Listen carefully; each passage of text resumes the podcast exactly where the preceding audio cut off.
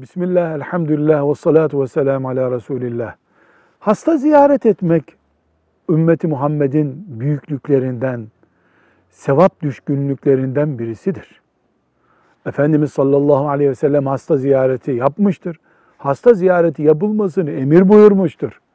Peki, namaz kılan iyi bir müminin hasta olduğunda ziyaretini yaptık, sevap kazandık. E, alkol kullandığı için hastanelere düşen tüberküloz hastası birisini de mi ziyaret edeceğiz? Ya da bir harama giderken kaza yaptılar da şimdi sakatlandı, hasta yatıyor. Onu da mı ziyaret edeceğiz? Yani günahkar hastayı ziyaret de sevap mıdır? Cevabımız çok kısa.